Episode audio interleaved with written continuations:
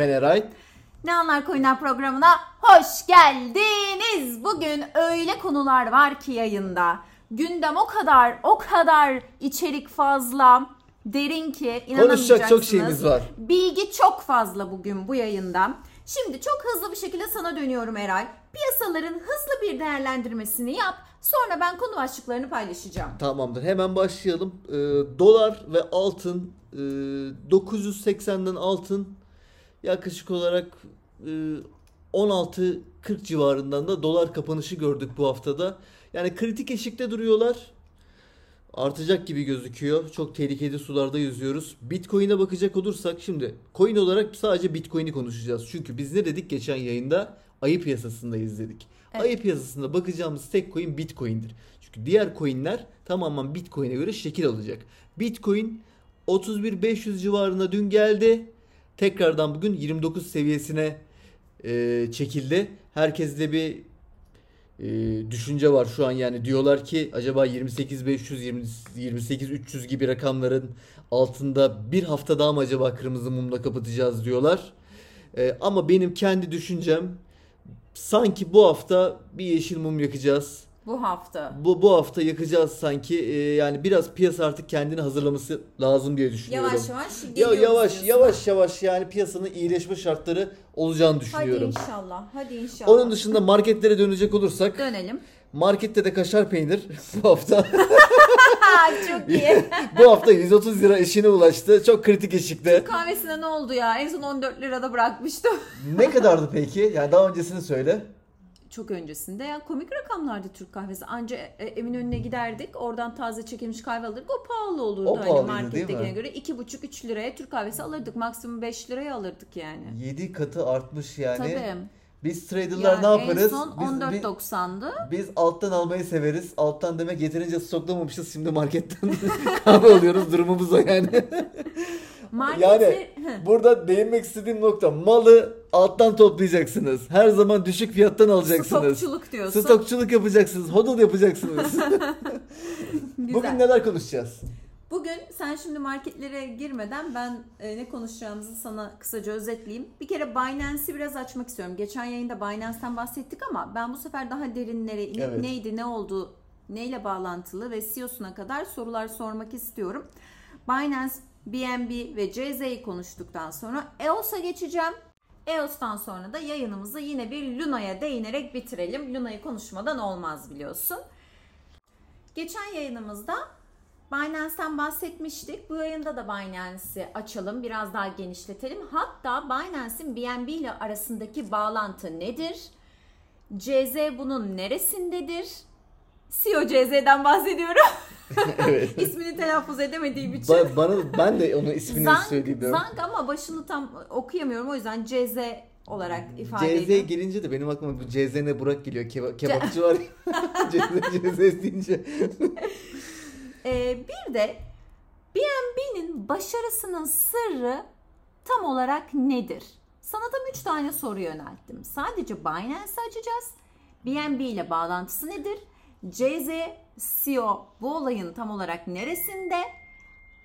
4 soru olmuş. BNB'nin başarısının sırrı nedir?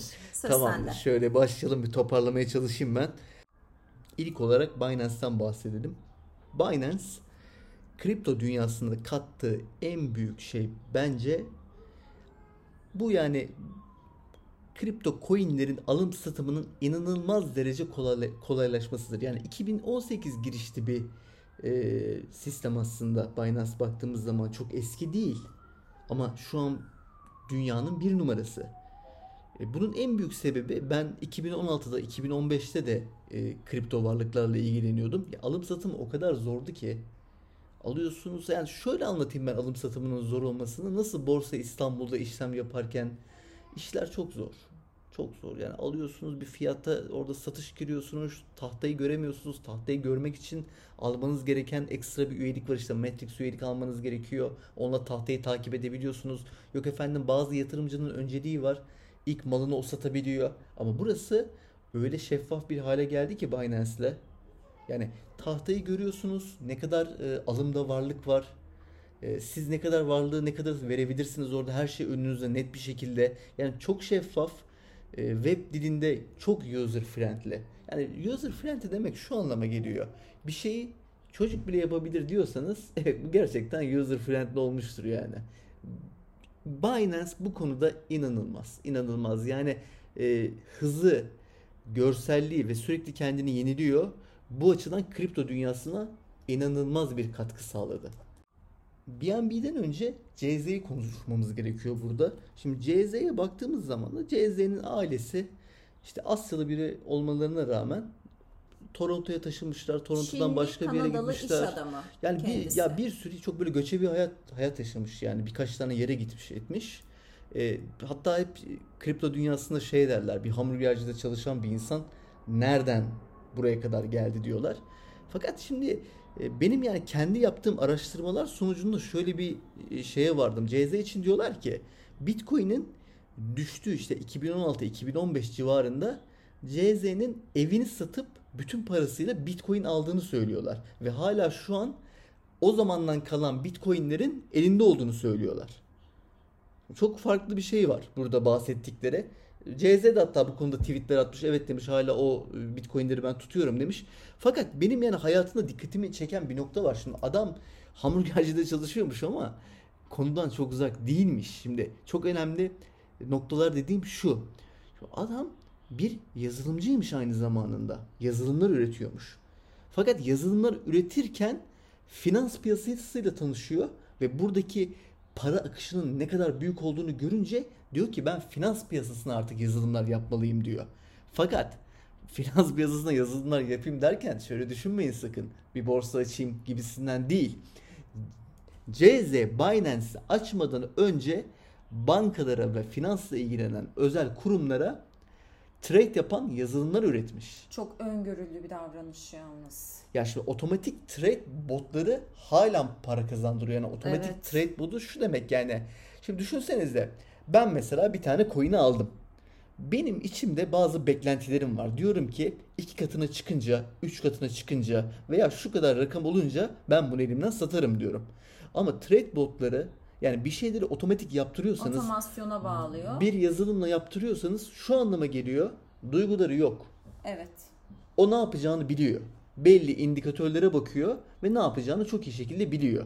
E zaten yani bundan 5 sene öncesine baktığımız zaman insanlar otomatik yazılımlarla inanılmaz paralar kazandılar ki bunun bir profesyonel tarafından yapıldığını e, yani kendi kişisel amaçları için yapılan bir trade yazılımını düşünemiyorum bile. Ben o yüzden bu ev satmanın bir hikaye olduğunu düşünüyorum. Hikayeden ibaret. Yani Hı hı. insanlar çünkü sırlarını paylaşmazlar Evet. Güzel hikayeler işte risk alan hikayelerle birleştirirler. Derler Başarı ki hikayeleri uydururlar genelde bence de. ya der, evimi sattım, Evet. arabamı sattım, şöyle yaptım. Yani aslına bakarsanız bu kadar kolay değil. Kimse evini satamaz. Evet. Kimse oturduğu evini satamaz. Kimse bir şey yap. Bu adam gerçekten iyi bir yazılımcıymış. Dediğim Peki. gibi zamanın verdiği imkanlarla bir trade yazılımı çok fazla para kazanabilir. Büyük ihtimalle piyasadaki bütün parayı toparladılar. Bazı yazılımlarla. Yüksek olasılıkla. Peki şunu söyleyebilir miyiz? Dünyadaki ilk trade yazılımını yapan kişi CZ midir? Yok hayır. Yani şimdi e, dediğim gibi yani bu Bitcoin öncesine baktığımız zaman, tarihine baktığımız zaman yani e, çok fazla trade yazılımı vardı. Bitcoin Talk'tan 2018'ine kadar vardı. yani bu 2016, 2017, 2018 o civarda patlamalar yapmış. Yani bu zamanda gerçekten vardı ama nadirdi. Bir de vardı parayla satılmıyordu. İnsanlar işte deneyin, edin gibisinden dağıtılıyordu ücretsiz olarak. Pilot Bu- uygulama. Pilot uy- yani şimdi böyle tabii bir yazılımcı olarak şunu da söyleyeyim yani insanları bir şeye bedava olarak dağıtıyorsak e, bilin ki biz bir şeyi arka tarafta test ediyoruzdur. Yani öyle virüs gibi algılamayın. Yani bir bilgilerin kaçakçılığı var mıdır yine de? Ya bilgilerin kaçakçılığı bir şey hesaplıyoruzdur Çünkü yani oluyor mu fazla- olmuyor mu veri mutlaka gönderir çünkü yaptığımız programlar yani sahibine. Burada bir şey sormak istiyorum. Çok fazla ücretsiz uygulama da kullanıyoruz biz. Ya şu günümüz için geçerli değil ya Değil bu çok mi? spesifik bir konu yani Hı hı. ba- baktığımız Bir zaman. bunu da konuşalım. Bu Tamam. konularda da uzmansın. tamam. Ya Bir ama ara diyorum yani da arkada bir şeyler test ediliyor, ediliyor. Yani bu da çok kişisel olarak kullanım amaçlı yapılmış çok özel bir yazılım kullandığını düşünüyorum. O sayede böyle bir varlığı elde etti. Bir hamburgercide çalışan biri diye düşünüyorum. Şimdi senin dediğin konu. Cezeyi de yerdiğimize göre Ya yermek yermek değil. Başarılı başarılı bir bakın başarılı bir yazılımcı fakat hikaye yalan. takdir et ya abi. Hikaye yalan yani onu söyleyebilirim yani. yani başarı hikayelerin çoğunun bende bir kur, ben de bir kurmacı olduğunu her zaman düşünmüşüm. Ya hırsız ben çaldım der mi ya? Onun gibi bir şey yani. Okey tamam. BNB'nin başarısının sırrına gelelim. Şimdi e, güzel bir platform kuruyor. Binance'in e, kurucusu ve CEO'su e, CZ. Bundan sonra diyor ki ben bir coin çıkarmalıyım diyor. Şimdi piyasada çıkardığı şartlarda 2018 senesinde bunu yapmaya çok müsait. Yani çok coin yok. Coin'in yani altyapısı olan blockchain'i bilen yok. Şimdi CZ de diyor ki ben de bir coin yapmalıyım diyor. Fakat diyor bunu diyor e, insanlara yani nasıl pazarlayacak konusunda ilk çevresinden başlıyor. Çevresindeki insanlar işte diyor benim diyor coin'im var. Çok amatörce aslında gidiyor olay yani. Benim diyor coin'im var. Bunu diyor alın diyor. Alın diyor. Alın diyor. Alın diyor. Şimdi herkes CZ'nin başarılı olacağını düşünürken coin kısa bir süre sonra düşüşe uğruyor. Kısa bir süre sonra yani. E buna tabii CZ çok üzülüyor ama CZ'nin çok büyük takdir edilecek noktası işte burası. Hiçbir zaman vazgeçmiyor. Vazgeçmiyor, vazgeçmiyor. Başarısının sırrın anahtarı bu yani. Anahtar kelime vazgeçmemek. Sabır, sebat. sebat. Ya şimdi adam kazandığı biçim çok başarılı bir sistem kurduğu için bunun yanı sıra oradan kazandığı bütün parasını kendi coin'ine yatırdığı söyleniyor. Yani kazandığı parayla kendi coin'ini alıyor Evet. biri. Çok enteresan. Şimdi BNB'ye bakacak olursak BNB coin Kendi çocuğunu büyütüyor gibi bir şey diyebiliriz aslında ya buna. bu işte böyle yapılır zaten. En doğrusunu Sahip zaten. çıkıyor. Sahip çıkıyor yani. Projenin arkasında durmazsan, sen kendi paranı yatıracak kadar iyi bir proje görmezsen bunu Evet. e, zaten buralara gelmez yani. Şimdi BNB coin ne işe yarıyor dersek BNB coin'i herkes borsa komisyonlarını uygun fiyata ödemek için bir araç olarak kullanıldığını düşünüyor. Yani şöyle anlatayım ben size. Bir önceki podcast'te de bahsetmiştik. Mesela siz 500 dolarlık bir işlem yapıyorsunuz Binance üzerinde. Misal veriyorum tabii ki rakamları. 2 dolarlık bir işlem kesintisine uğruyorsunuz. Binance'da bu işlemi gerçekleştirdiğiniz için 2 dolar da Binance'e gidiyor. Şimdi diyor ki eğer diyor BNB tutarsanız diyor size %20 oranında tuttuğunuz BNB'den kesilmek üzere indirim sağlayacağım diyor. Şimdi insanlar genel olarak BNB'yi böyle biliyorlar. Bunun dışında esas olarak ne yapıyor dersek BNB yani Binance kendi coin'i olan BNB'yi bir fonlama aracı olarak kullanıyor. Bir önceki podcastimizde bahsettiğimiz Stepen'de mesela Launchpad'ini alarak Stepen coin'e arka çıkıyor. Bu proje güzel diyor. Ben bunu destekliyorum diyor. Yine misal veriyorum mesela 100 bin adet BNB vererek projeyi desteklediğini gösteriyor. Bunun dışında Binance'in çok farklı özellikleri var. Mesela e, şu an çok fazla bunu yapmıyor ama eskiden çok fazla yapardı. Mesela elinizde diyordu işte şu kadar BNB tutarsanız ben size diyor bunun karşılığında aylık olarak bu coin'den bu miktarda vereceğim diyordu. Yani kendi coin'iyle başka coin'lerin hediye edilmesini, başka coin'lerin pazarlanmasını yapıyordu. Bu şekilde zaten buralara geldi. Fazla uzatmadan şöyle bir genel duruma bakarsak yaklaşık 3 sene 4 sene önce 1 doların altında işlem gören BNB 550 dolar eşiğine ulaştı ve daha sonra ayda tekrar 300 dolar civarına indi. BNB her zaman değerlidir. Benim söyleyeceklerim BNB hakkında bu kadar. Değerlidir çünkü e, eminim CZ her zaman yine arkasında duracak. Hiçbir zaman bu değişmeyecek. Çok güzel söyledin. Gerçekten arkasında duran bir coin, e, bir CEO var zaten. Güvenilir de bir coin diyorsun. Bence de bir kenarda bu bilgiyi tutmalıyız. Peki gelelim Solana'ya. Son zamanlarda Twitter'da Solana çok hareketlendi. Solana gündemi. Evet. Bir kere Solana'da şu an ne oluyor? Neden ani bir fiyat düşüşüne girdik? Girdik derken Solana girdi. Solana'dan şöyle bir açıklama geldi ve dördüncü defa geldi. A durdu dediler. A. Solana ağı diye konuşuluyor evet. Tabii tabii Solana ağ durdu dediler. Şimdi bu ne anlama geliyor? Bir ağda, bir blockchain ağında para transferi olabilir. Merkeziyetsiz uygulamalar çalışıyor olabilir. Ağ durduğu dakikada hiçbir çalışamaz. Şuna da değinmek istiyorum. Solana'yı daha önce konuşmadık çünkü. Hani Solana'da ne yapılıyor, ne var? Solana'da çok fazla oyun var. İnsanlar çok fazla e, oyunlarla ilgililer. Oyunlarla ilgili olarak NFT marketler var ve oyunların itemları burada satılıyor çok fazla oyuncu barındırıyor diyebilirim yani. Şimdi rakamlarla konuşacak olursak daha net anlaşılması için. Mesela Solana ağında 100 bin kullanıcı olduğunu farz edersek ve Solana ağının bir saniye içerisinde 1500 işlem yap- yapıyor olduğunu varsayarsak e, 10.000 kişi aynı saniye içerisinde işleme girerse A buna cevap veremez. A kapanır. A durur. Sorunlar ortaya çıkar. Yani A'nın kapasitesi şu an içinde bulundurduğu kullanıcıyı karşılamıyor diyebiliriz.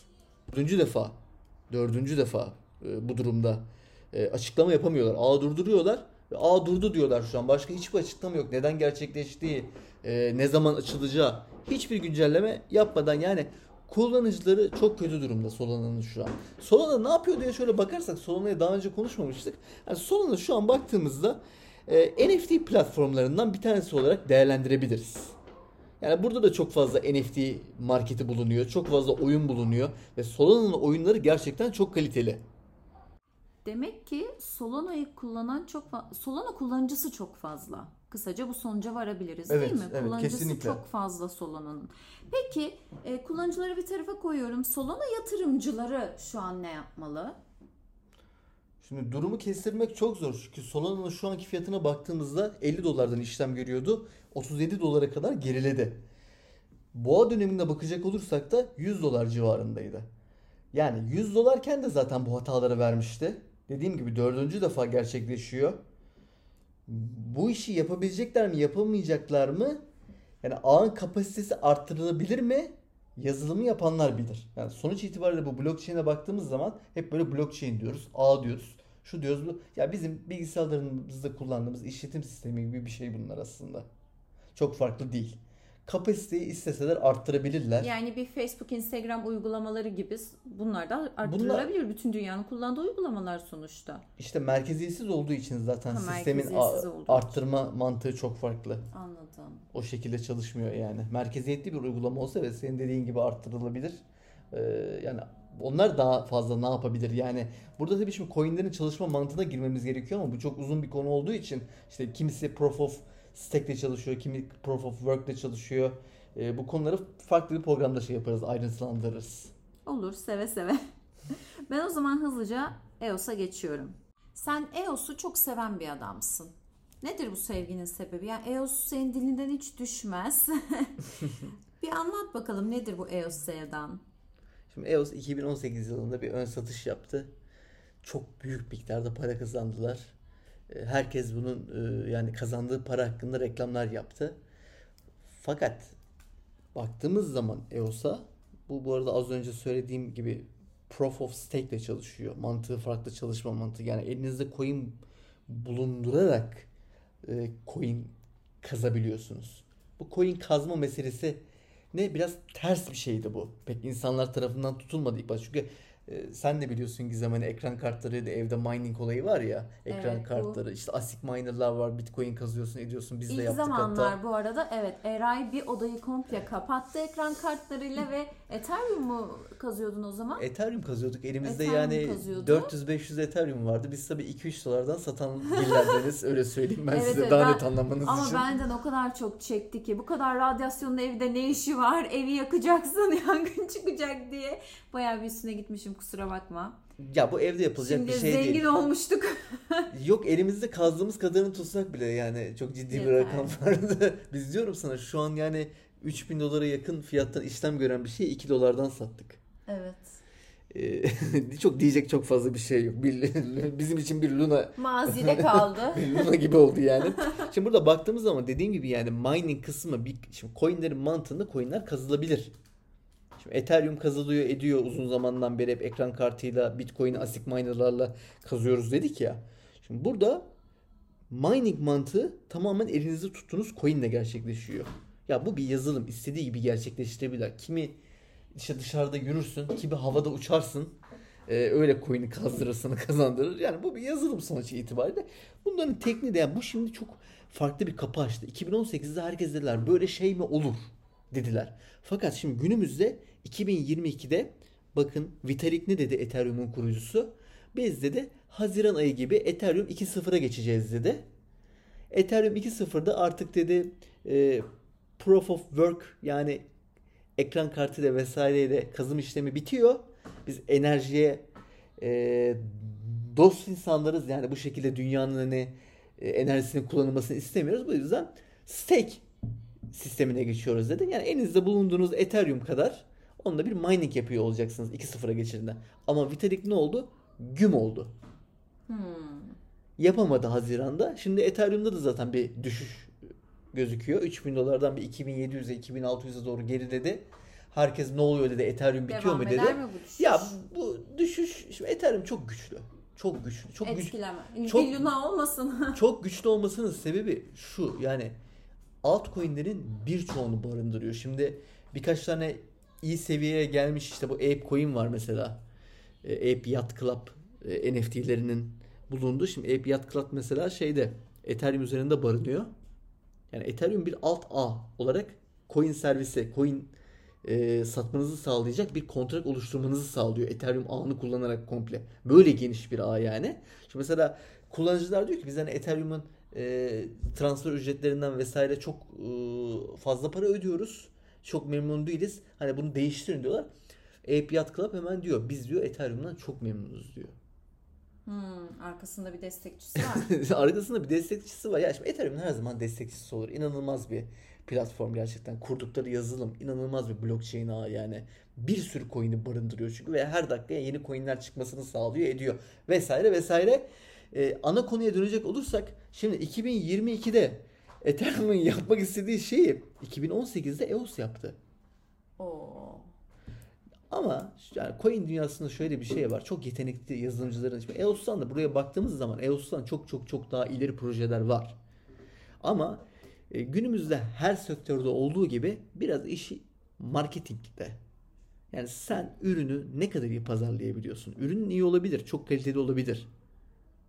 Ama sen yani ne kadar pazarlayabiliyorsun? Burada konuşu. Şimdi EOS'un kurucuları çok ünlü yazılımcılar. Ve yani EOS'un şu an yani 2018'den günümüze gelen e, geliştirmelerine baktığımız zaman ya çılgın şeyler katıyorlar. Hiç normal şeyler yapmıyorlar. Zaten e, Google açıklama yaptığında hani ben blockchain'e yatırım yapmak istiyorum, blockchain konusunda e, geliştirmeler yapmak istiyorum dediği zaman çalıştığı adam bir bakalım kimde?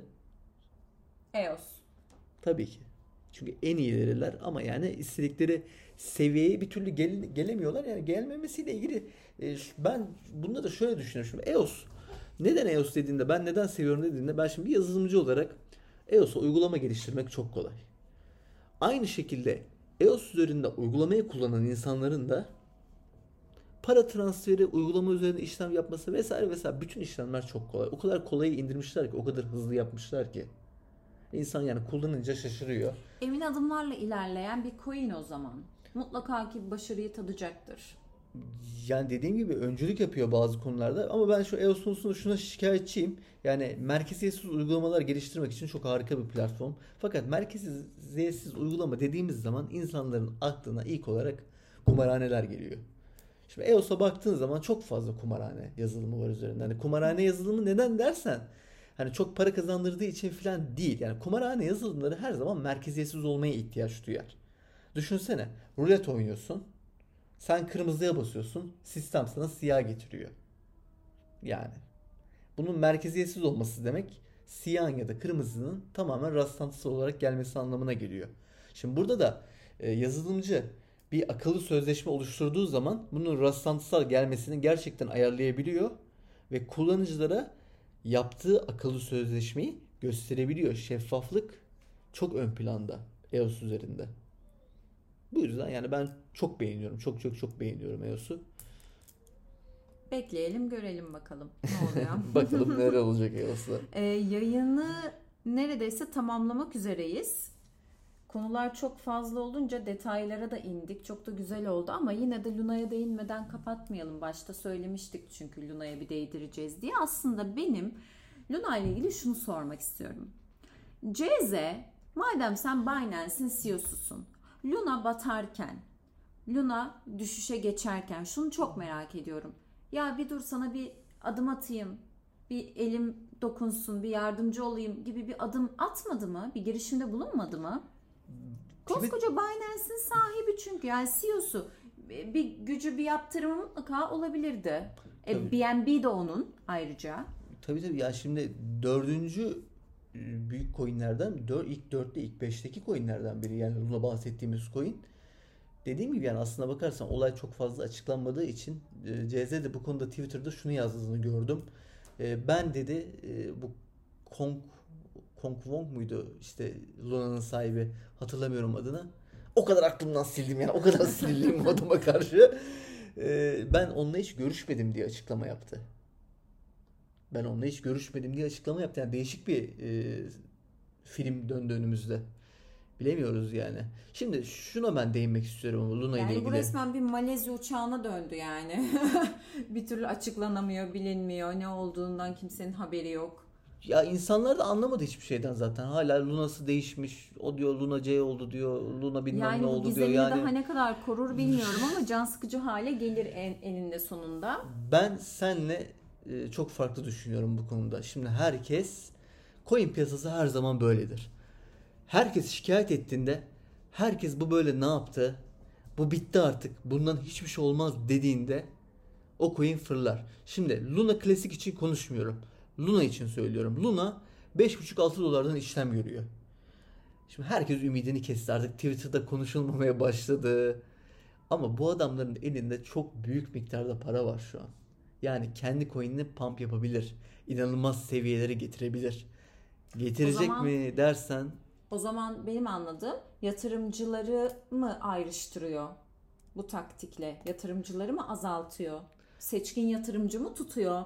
Amacı nedir hani bu davranışıyla? Ya şimdi Twitter'da bir tane görsel vardır. Şimdi nasıl ulaşacağınızı bilmiyorum ama elbet coin'le ilgileniyorsanız mutlaka karşınıza çıkar. Bitcoin iki tane banko e, var Bitcoin satışı yapan. Bir tane bankonun e, önünde 30 bin dolar yazıyor. Diğer bankonun önünde 60 bin dolar yazıyor. 60 bin dolar olan Bitcoin bankosunun önünde kuyruk var. Diğerinde kimse yok. İnsanlar bir şey alırken FOMO'ya kapılıp eyvah ben bir şeyleri kaçırıyorum galiba hemen ben de girmeliyim buradan para kazanmalıyım diye içlerinde bir psikoloji var. Zaten artık coin'de e, günümüzde grafikler çok fazla konuşulmuyor biliyor musun? Grafik çok eskide kaldı. Coin alım satımındaki psikolojiyi konuşuyor insanlar. Çünkü artık bu adamlar bizim psikolojimizle oynuyorlar ya. Evet. E, çok çok çok farklı şeyler var yani. Ağzına sağlık ne diyeyim çok güzel verimli bir yayın oldu. Çok bilgi içerikli akıcı bir yayın oldu. Çok teşekkür ederim. Çok da yayını uzatmak istemiyorum. Maksimum yayın dakikamıza ulaşmışız. Gerçekten 28 dakikayı bulacak neredeyse. Bizden bu kadar güzel dinleyicilerimiz. Hepinize sağlık, huzur, mutluluk, bolluk, bereket diliyoruz. İyi akşamlar. İyi akşamlar herkese.